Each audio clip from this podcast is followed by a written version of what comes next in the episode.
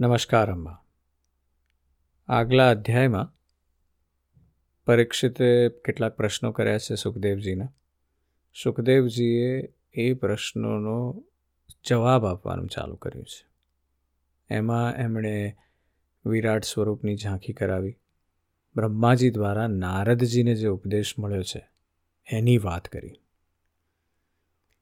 આજે આપણે બીજા સ્કંધના અંત તરફ જઈ રહ્યા છીએ. જ્યાં સુખદેવજીએ પરીક્ષિત રાજાને કીધું કે ભાગવતના જે દસ લક્ષણો છે, જે બ્રહ્માજીએ નારદજીને કીધા છે, એ હું આજે તમને કહેવાનો છું. અને એ આપણા આ બીજા અધ્યાયનો અંત હશે, બીજા સ્કંધનો. અને ત્યાર પછી આપણે ત્રીજા સ્કંધ તરફ વળીશું. એટલે આજે આપણે ભાગવતના દસ લક્ષણની વાત કરવી છે. જેમાં સુખદેવજી કહે છે કે હે પરીક્ષિત, આ ભાગવત પુરાણમાં દસ વિષયોનું વર્ણન છે. સર્ગ, વિસર્ગ, સ્થાન, પોષણ, ઉતિ, મન્વંતર, ઈશાનુકથા, નિરોધ, મુક્તિ અને આશ્રય. આમાંનું જે દસમું આશ્રય તત્વ છે, તેનું પૂર્ણ ગાન થાય તે માટે ક્યાંક શ્રુતિથી ક્યાંક તાત્પર્યથી અને ક્યાંક બંનેના અનુકૂળ અનુભવથી મહાત્માઓએ અન્ય નવ વિષયોનું ઘણી સુગમ રીતે વર્ણન કર્યું છે. એટલે સુખદેવજી કહે છે કે આ દસ તત્વોમાં જે આશ્રય તત્વ છે, એ ખાસ એનું પૂર્ણ જ્ઞાન પ્રાપ્ત કરવાનું છે. અને એ આજે આપણને દસ લક્ષણો જે આ તત્વો છે એને સમજાવશે. એ કહે છે કે ઈશ્વરની પ્રેરણાથી ગુણોમાં ક્ષોભ થતા એટલે ગુણોમાં કોઈક પ્રકારની ત્રુટિ આવે અથવા એમાં ફેરફાર થાય અને એના જે રૂપાંતરો થવાથી જે આકાશ વગેરે પાંચ મહાભૂતો, શબ્દ વગેરે તન્માત્રાઓ, ઇન્દ્રિયો, અહંકાર અને મહતત્વની ઉત્પત્તિ થાય છે. તેને સર્ગ કહે છે. તે વિરાટ પુરુષથી ઉત્પન્ન બ્રહ્માજી વડે જે વિભિન્ન જડ ચેતન સૃષ્ટિનું નિર્માણ થાય, તેનું નામ છે વિસર્ગ. પ્રત્યેક પગલે નાશ તરફ વળતી આ સૃષ્ટિને એક મર્યાદામાં સ્થિર રાખવાથી ભગવાન વિષ્ણુની જે શિષ્ટતા સિદ્ધ થાય છે, તેનું નામ સ્થિતિ છે. ભગવાન વડે સુરક્ષિત સૃષ્ટિમાં ભક્તો ઉપર જે કૃપા થાય, તેનું નામ છે પોષણ. એટલે આપણે સર્ગ, વિસર્ગ, સ્થિતિ અને પોષણ, સ્થાન એટલે સ્થિતિ. જે પરમાત્મા કરી શકે છે અને પછી એ કેવી રીતે પોષણ કરે છે એની વાત થઈ. પોષણ એ કૃપા છે. પછી એમણે કીધું કે મનવંતરોના અધિપતિ, ભગવત ભક્તિ અને પ્રજાપાલન રૂપી શુદ્ધ ધર્મનું જે અનુષ્ઠાન કરે છે, તેને મનવંતર કહે છે. મનવંતર એ કલ્પોની અંદર રહેલી, એટલે કે આપણી જે પેલી ટાઈમની વાત કરી હતી આપણે આગળ કે બ્રહ્માજીએ ટાઈમ કેવી રીતે કર્યો તે કલ્પની અંદર મનવંતર હોય અને મનવંતરનો એક અધિપતિ છે. અને આપણે જે અત્યારે જે યુગમાં છીએ, એ મનવંતરના અધિપતિ વૈવસ્વત છે અત્યારે. એ કહે છે કે મનવંતરોના અધિપતિ જે ભગવત ભક્તિ અને પ્રજાપાલન રૂપી શુદ્ધ ધર્મનું અનુષ્ઠાન કરે, એને મનવંતર કહે છે. જીવોની તેવી વાસનાઓ કે જે કર્મો દ્વારા તેમને બંધનમાં નાખે છે, તેઓ ઉતિ નામે ઓળખાય છે. ભગવાનના વિવિધ અવતારોની અને તેમના પ્રેમી ભક્તોની વિવિધ આખ્યાનોવાળી કથાઓ એ બધી ઈશ કથા છે. ભગવાન જ્યારે યોગ નિદ્રા અપનાવી અને શયન કરે છે, ત્યારે આ જીવનું પોતાની ઉપાધિઓ સહિત તેમનામાં લીન થવું, તે નિરોધ છે. અજ્ઞાન કલ્પિત કલ્પનાપણું, કરતાપણું ભોગતાપણું વગેરે અનાત્મ ભાવોનો પરિત્યાગ કરીને પોતાના વાસ્તવિક સ્વરૂપનું પરમાત્મામાં સ્થિત થવું તે મુક્તિ છે. એટલે કે લીન થવું એ નિરોધ છે, પણ જે કરતાપણું અને ભોગતાપણુંનો જે ભાવ છે, એનો જ્યારે પરિત્યાગ થઈ જાય, જ્યારે આ મારું નથી અને આમાંનું કશું મારું નથી અને આ હું નથી, એક ક્ષમતા આવી જાય, ત્યારે મુક્તિ તરફની દોટ ચાલુ થાય.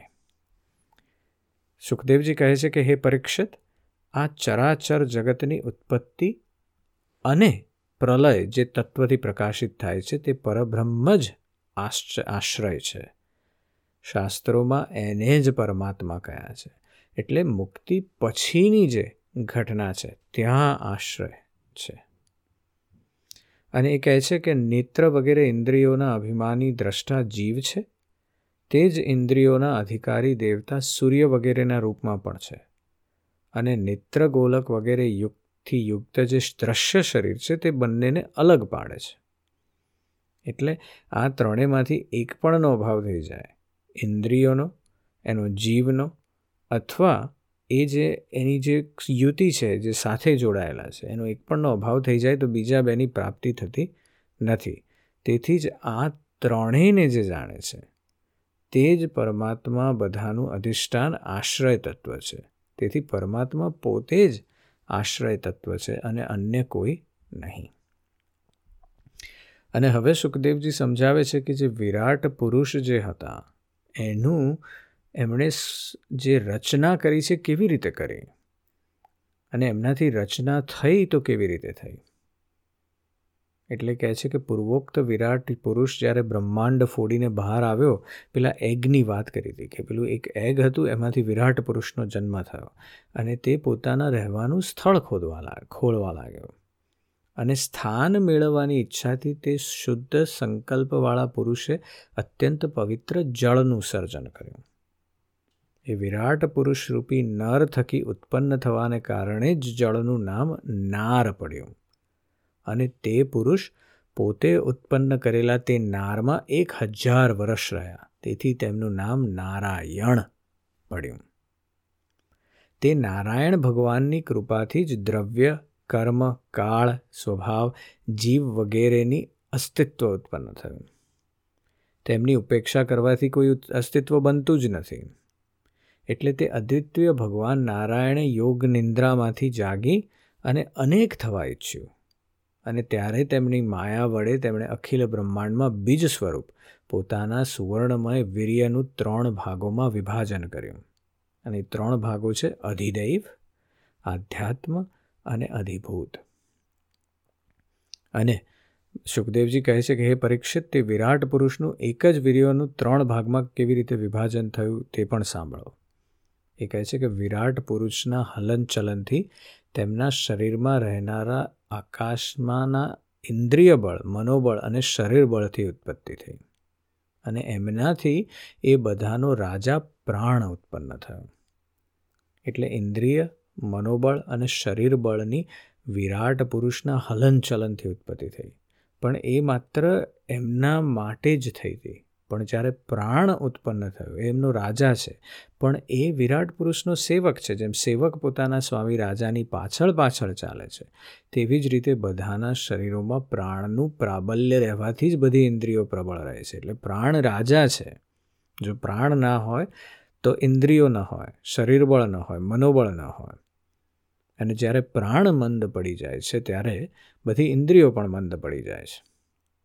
જ્યારે પ્રાણ જોર જોરથી આવવાને જવા લાગ્યો વિરાટ પુરુષમાં, ત્યારે વિરાટ પુરુષને ભૂખ તરસની અનુભૂતિ થઈ. ખાવા પીવાની ઈચ્છા થતાં જ સૌ પ્રથમ તેમના શરીરમાં મુખ પ્રકટ થયું. આ બહુ ઇન્ટરેસ્ટિંગ છે. જ્યારે હું એને સાયન્સની દ્રષ્ટિએ જોઉં, ત્યારે એમ થાય કે આ બધું આપણને જાણે ઇવોલ્યુશન સમજાવી રહ્યા છે. કે પહેલાં જળ આવ્યું પૃથ્વી પર, એ જળમાંથી એવા પ્રકારના એક એક પ્રકારના કોઈ સજીવનું જન્મ થયો. એ સજીવ પોતાની જાતને વિકસાવવા માટેના ટુકડા થયા.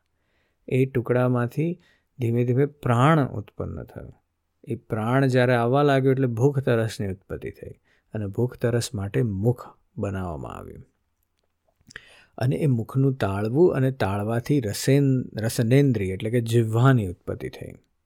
ત્યારબાદ અનેક પ્રકારના રસ ઉત્પન્ન થયા.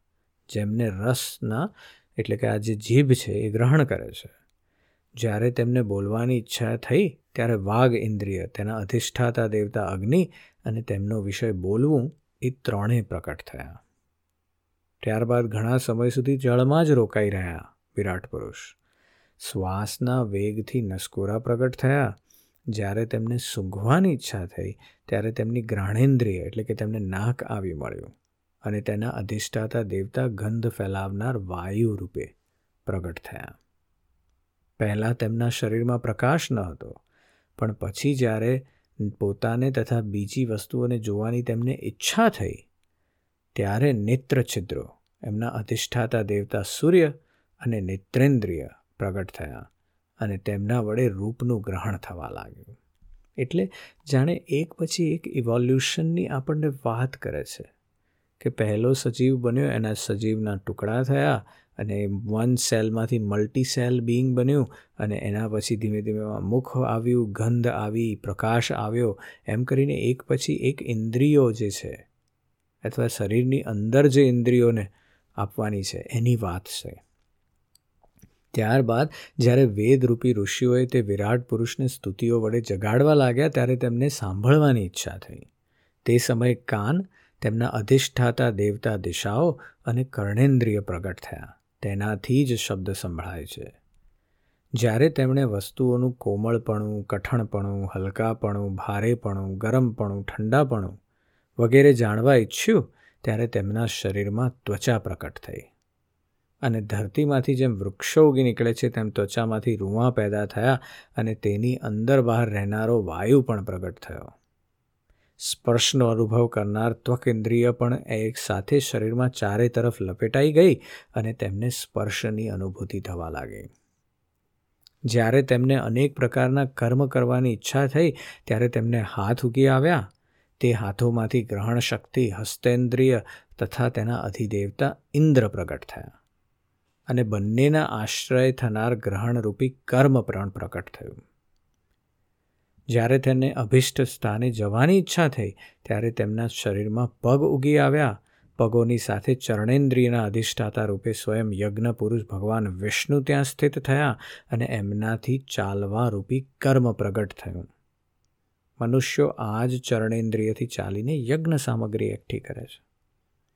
સંતાન, રતિ અને સ્વર્ગ ભોગની ઈચ્છા થતાં વિરાટ પુરુષના શરીરમાંથી લિંગની ઉત્પત્તિ થઈ. તેમાં ઉપસ્તેન્દ્રિય અને પ્રજાપતિ દેવતાઓ તથા તે બંનેના આશ્રય રહેનારા કામ સુખનો પ્રાદુર્ભાવ થયો. જ્યારે તેમને મળત્યાગની ઈચ્છા થઈ ત્યારે ગુદા પ્રગટ થઈ.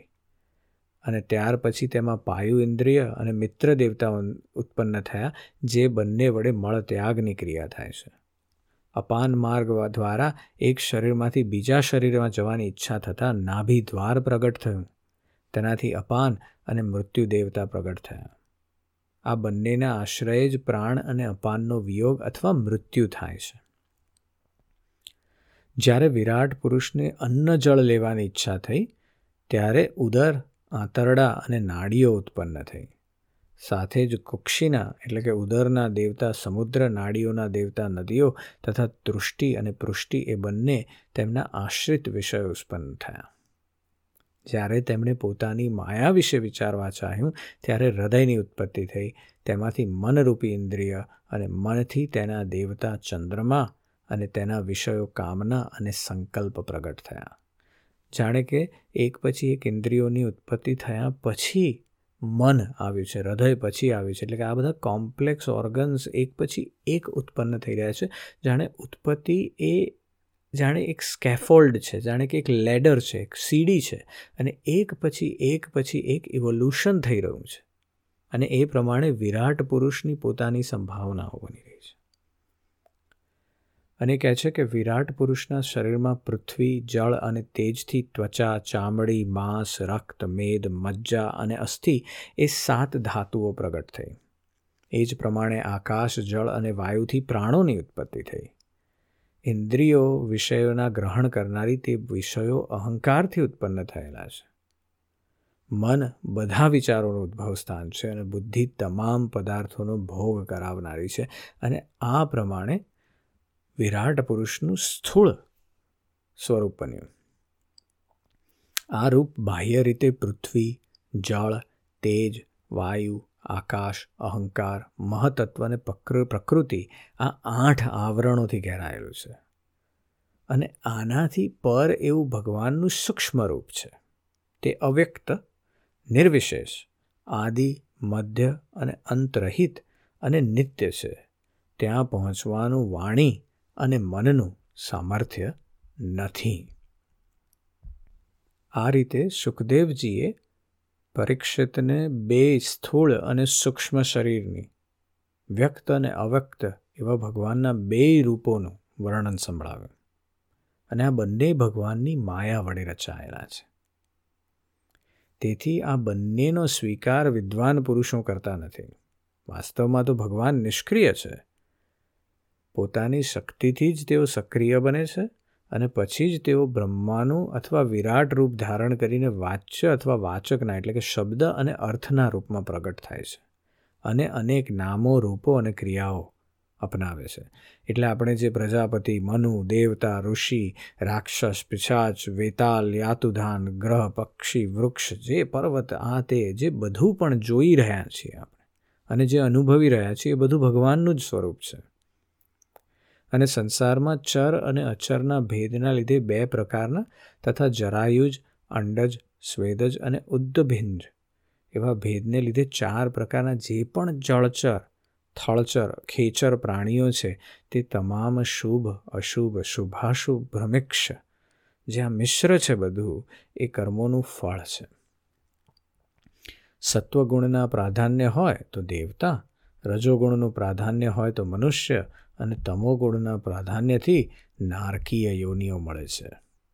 અને આ ગુણોમાં પણ જ્યારે એક ગુણ એ બીજા ગુણ કરતાં અભિભૂત થાય, ત્યારે તે પ્રત્યેક ગતિના પણ ત્રણ ત્રણ પ્રકારો પડે છે. તે ભગવાન જગતના ધારણ પોષણ માટે ધર્મમય વિષ્ણુ રૂપે દેવતા, મનુષ્ય, પશુ પક્ષી વગેરે રૂપોમાં અવતાર લે છે અને વિશ્વનું પાલન પોષણ કરે છે. પ્રલયનો જ્યારે સમય આવે, ત્યારે તે જ ભગવાન કાલાગ્નિ સ્વરૂપ, રુદ્રનું સ્વરૂપ લઈ પોતે જ બનાવેલા આ વિશ્વને પોતાનામાં લીન કરી દે છે. એટલે હે પરીક્ષિત, મહાત્માઓએ અચિંત્ય ઐશ્વર્યવાન ભગવાનનું આ રીતે વર્ણન કર્યું છે. પરંતુ તત્વજ્ઞાની મનુષ્યોએ માત્ર સર્જન, પાલન અને પ્રલય કરનારા તરીકે જ તેમનું દર્શન કરવું જોઈએ, કારણ કે તેઓ તો એનાથી પણ પર છે.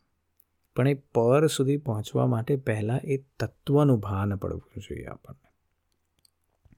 સૃષ્ટિ રચના વગેરે કર્મોનું નિરૂપણ કરીને પરમાત્મા સાથે કર્મનો કે કર્તૃત્વનો સંબંધ જોડ્યો નથી, એ તો માયાથી આરોપિત હોવાના કારણે કર્તૃત્વનો નિષેધ કરવા માટે જ છે. અને અહીંયા સુખદેવજી કહે છે કે આ મેં બ્રહ્માજીના મહાકલ્પના અવન, અવંતાર કલ્પો સાથે વર્ણન કર્યું છે. સૃષ્ટિના ક્રમ બધા કલ્પોમાં એક સરખો છે. જુદાપણું તો માત્ર એટલું જ છે કે મહાકલ્પના પ્રારંભમાં પ્રકૃતિમાંથી ક્રમશઃ મહત્વ તત્વની વગેરેની ઉત્પત્તિ થાય છે. અને કલ્પોના પ્રારંભમાં પ્રાકૃત સૃષ્ટિ તો જેમની તેમ જ રહે છે. એટલે કે પ્રાકૃત સૃષ્ટિ કોઈ બદલાતી નથી. માત્ર કલ્પોમાં દર વખતે આ જે યુનિવર્સ બંધ અને ચાલુ થાય છે બિગ બેંગ થાય છે એક્સપાન્શન થાય છે અને વળી પાછું યુનિવર્સ ભેગું મળી જાય છે. આખો જે કલ્પ છે, ફરી પાછો નવો કલ્પ આવે, ત્યારે ફરી પાછું એની એ જ રચના થયા કરે છે. એટલે કે ચરાચર પ્રાણીઓમાં વૈકૃત સૃષ્ટિ નવા પ્રકૃતિ રૂપે ઉત્પન્ન થાય છે. એટલે કે નવા નવા પ્રાણીઓ તમને જોવા મળે કે નવી નવી જાતિને પ્રજાતિઓ જોવા મળે, પણ પ્રાકૃત જે સૃષ્ટિ છે, એ તો એમની એમ જ રહે છે. ઇવોલ્યુશન થોડા થોડા જુદા જુદા પાથ લઈ શકે. એટલે કદાચ વાંદરામાંથી બીજા પ્રકારનો વાંદરો દેખાઈ શકે નવા કલ્પમાં, પણ એનો અર્થ એ નથી કે એની સૃષ્ટિ બદલાઈ જવાની છે. અને આ પ્રમાણેની વાત સુખદેવજી કરે છે. એટલે અહીંયા હવે સુખદેવજી કેમ કહે છે અધ્યાયના અંતમાં, એ કહે છે કે, હે પરીક્ષિત કાળના પરિમાણનું તથા કલ્પ અને એની અંતર્ગત મન, મનવંતરોનું જે વર્ણન છે, આપણે આગળ ઉપર કરીશું. અને ત્યારે શૌનકજી આદિ ઋષિઓ, કારણ કે આ તો સુતજી રિમેમ્બર આ તો સ્ટોરીની અંદરની સ્ટોરીની અંદર સ્ટોરી છે. સૌનકજી જે બેઠા છે એમના બીજા ઋષિઓ સાથે, એમણે વાત કરી છે સુતજી જોડે. સુતજી આપણને લઈ જાય છે પેલા સંવાદ થઈ રહ્યો છે પરીક્ષિત અને સુખદેવજીનો. અને સુખદેવજી એમાંથી પણ આપણને લઈ જાય છે સંવાદ જે બ્રહ્માજી અને નારદજી જોડેનો થઈ રહ્યો છે. એટલે આ તો સ્ટોરીની અંદરની સ્ટોરીની અંદરની સ્ટોરી છે. બહુ સુંદર રીતે ગૂંથ્યું છે વ્યાસજી આને. અને એટલે આપણે મેઇન સ્ટોરીમાં છે એક બહારની સ્ટોરીમાં પાછા આવીએ છીએ, જ્યાં સૌનકજી સુતજી જોડે બેઠા છે અને કહે છે કે, હે સુતજી, તમે અમને કહ્યું તે ભગવાનના પરમ વિદુરજીની વાત આપણે ફરીવાર મને જરા સંભળાવો. તમે તો ઇતિહાસ પુરા, ઇતિહાસના પુરાણિક છો. તો એ જણાવો કે ભગવા, ભક્ત વિદુરજી જે હતા, એ પોતાના ત્યજવા અતિ દુષ્કર એવા કુટુંબીજનોને ત્યજીને પૃથ્વીના વિભિન્ન તીર્થોમાં વિચરણ કર્યું એમણે. તે યાત્રામાં એમને મૈત્રીય ઋષિ સાથે આધ્યાત્મિક વાતચીત ક્યાં થઈ? અને એ પૂછવાથી મૈત્રેયજીએ તેમને કયા તત્વનો ઉપદેશ કર્યો? અને હે સુતજી, તમારો સ્વભાવ તો ઘણો સૌમ્ય છે, તો તમે અમને વિદુરજીનું ચરિત્ર સંભળાવો. અને એમણે પોતાના ભાઈ ભાંડોનો ત્યાગ શા માટે કર્યો? અને પાછા શા માટે આવ્યા? એટલે આ જ પ્રશ્ન સુતજી કહે છે કે, હે શૌનકાદી ઋષિઓ, રાજા પરીક્ષિતે પણ આ જ પ્રશ્ન કર્યો હતો. તે પ્રશ્નના ઉત્તરમાં જે સુખદેવજી મહારાજે જે કીધું છે, એ હું તમને કહું છું. અને એની વાત આપણે ત્રીજા અધ્યાયમાં, ત્રીજા સ્કંધમાં કરવી છે. એટલે અહીંયા તમે જુઓ કે કેવી રીતે એમણે સ્ટોરીને એક પછી એક આગળ ધીમે ધીમે લઈ જાય છે વ્યાસજી. અને હવે આપણે ત્રીજા સ્કંધમાં પ્રવેશવાના છીએ, જ્યાં ઉદ્ધવ અને વિદુરજીના મેળાપની આપણે વાત કરીશું જે આવતા અધ્યાયમાં કરીશું. જય શ્રી કૃષ્ણ.